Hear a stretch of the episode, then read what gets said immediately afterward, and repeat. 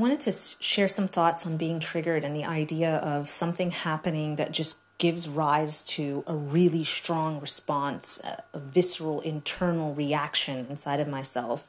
Something happens that destabilizes my nervous system and causes me to react in a certain way. If I'm conscious and I'm able to ground myself and manage my response, then great.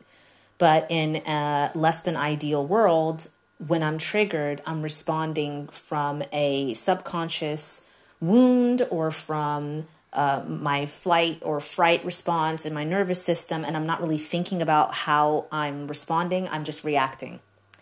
And being triggered is really, something that it's no party. It's nothing that people enjoy going through. But I think in the process of doing this work, I've had the opportunity to have a shift in perspective around what it means and seeing being triggered not just as something that, clearly causes me to respond in this way. But like I said, it's pointing to something that is unresolved internally for me. And it's pointing out to me that there's something going on under here and you need to do some work to remove that trigger or that block or that wound, to address it, to heal it so that it's no longer an issue in the future.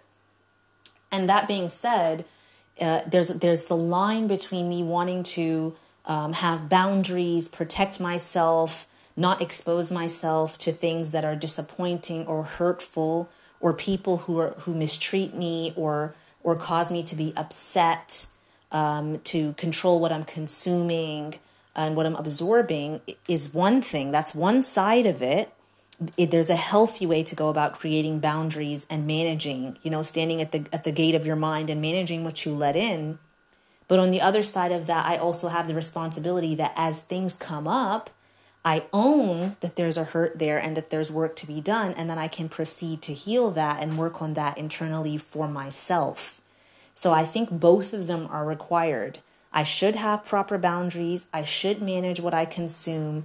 I should have very clear lines about what is and isn't acceptable. But at the same time, for me personally, to have this shift in perspective around a trigger or something coming up that happens that disappoints, hurts, upsets, angers, saddens me, and look at those things as a map, as a way of showing me and guiding me to where I need to heal or grow or expand or do better. And that's really the gist of what I wanted to share, because I don't want there to be this kind of argument around people saying that, okay, you're too sensitive or you're putting up boundaries. You're trying to control the behavior of everyone around you. You're trying to manage how people are and make demands of them. And that's not fair. I think it is fair to be able to say this is and isn't acceptable for me personally. I think you're entitled to do that. You're entitled to walk away from something that doesn't feel right for you. But at the same time, you have your responsibility on the other side of that to make sure that you aren't just walking around being triggered by everything and making it really hard for people to function in your proximity. So you have your side of the work around managing your internal healing and taking responsibility for that process. And then also communicating the lines and boundaries around what's acceptable to make it manageable and feasible and realistic for other people to be able to exist in your world. So that's all I want to share. Jazakumullah khair for listening. Assalamu alaikum warahmatullahi wabarakatuh.